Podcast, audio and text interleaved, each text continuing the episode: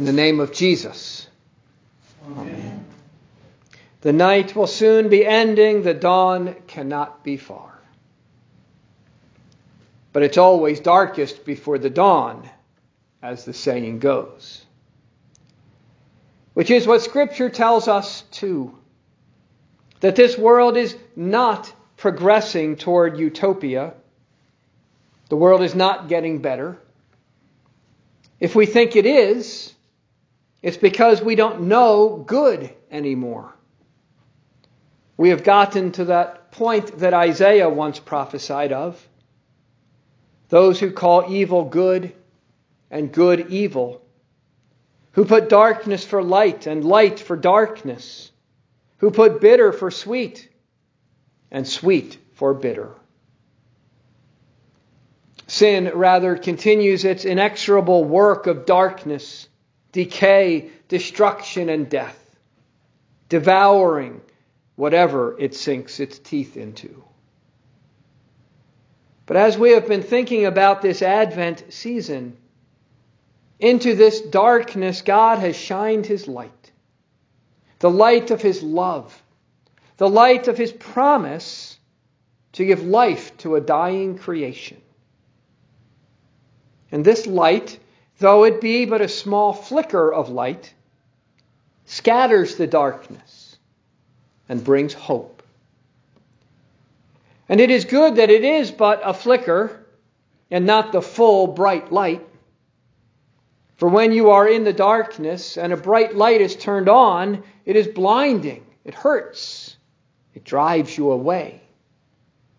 Like Adam and Eve in the garden, when God came to them after they sinned and plunged this world and themselves into the darkness of sin and death, they hid from the light. But a small light brings relief and draws us to it.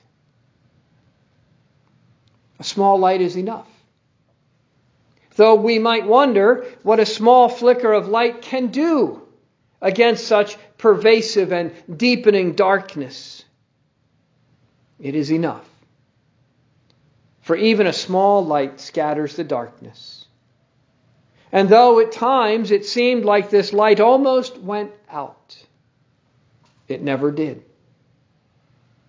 When the faith was down to just eight, Noah and his family. When Elijah thought he was the only one left. When Jesus bowed his head and died on the cross. Those were dark days. And what of our day and age?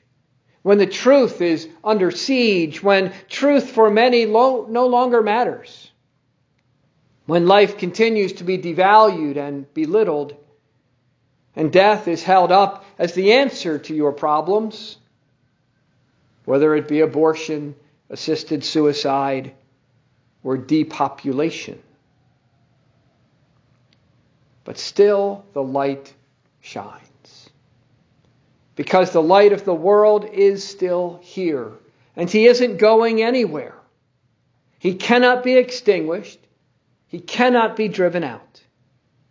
His light is shining one word, one deed, one person at a time, driving out the darkness with the forgiveness of sin and the gift of new life.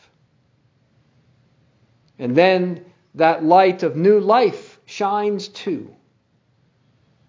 A miracle? Yes, no less. The miracle of faith, the work of God in His world, in His people. For our God is the light that has no beginning and the light that has no end.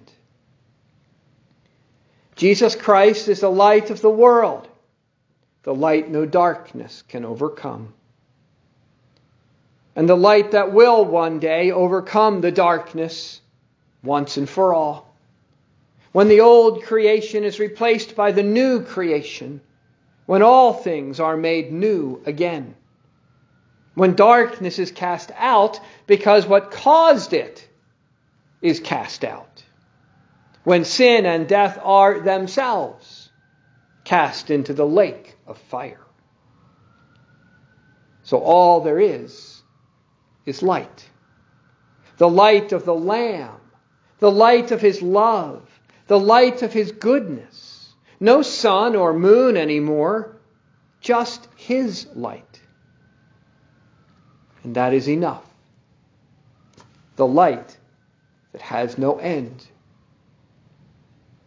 That day is the day, as we heard, of the great wedding feast, when bride and bridegroom, Christ and his church, are united forever.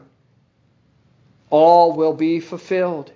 The glory of the bride will be seen. The glory that here was hidden. For the church now is despised and scorned, mocked and thought irrelevant, out of touch, behind the times but only to those in the darkness. Only to those who do not see with the eyes of faith. For with the eyes of faith, the church is perfect, holy, cleansed, radiant. So on the last day, when the church, the bride, is seen in the light of the Lamb, what will be seen is not new just what had been hidden, but now revealed. A church glorious and radiant, shining with the brilliance of the light that has no end. But that day is not yet. It is coming, hopefully soon, but not yet. So until that day, Jesus said, The light is among you for a little while longer. Walk while you have the light, lest darkness overtake you. The one who walks in the darkness does not know where he is going. And how true that is. Those outside the church, outside of Christ, do not know where they are going. Otherwise, they would not want to go there and continue what they're doing. Those outside of Christ do not know what the future holds. And not just the fear of a nuclear holocaust or a climate apocalypse, but what comes after that, if anything.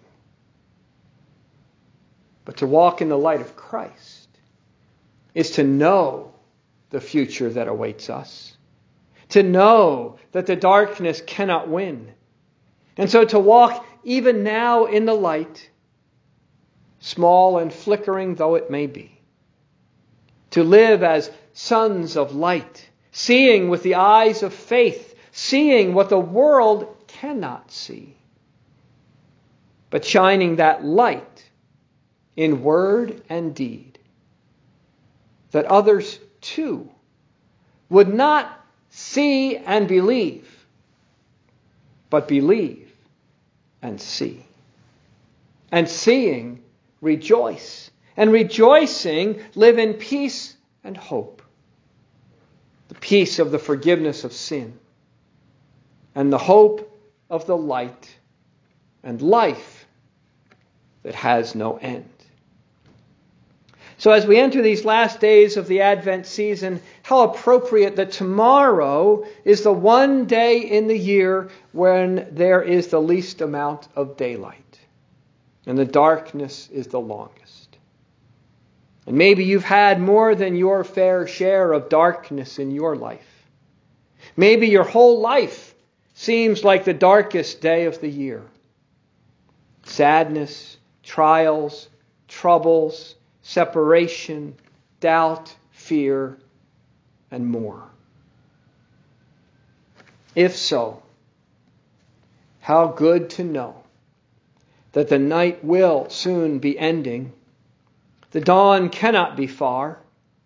So let songs of praise ascending now greet the morning star. All you whom, whom darkness frightens with guilt or grief or pain, God's radiant star now brightens and bids you sing again. Yet nights will bring their sadness and rob our hearts of peace. And sin in all its madness around us will increase. But now one star is beaming, whose rays have pierced the night.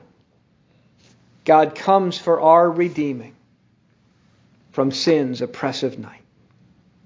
For God dwells with us in darkness and makes the night as day.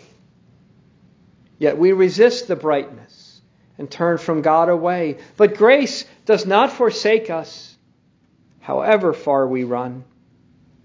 God claims us as his children through Mary's infant son.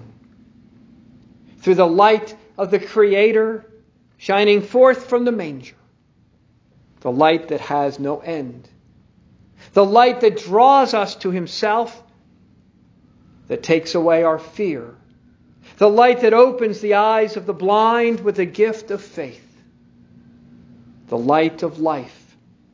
The light that brings order into our disordered lives and world, and gives us hope. That even in the darkest days, we never be without hope. For yes, the night will soon be ending.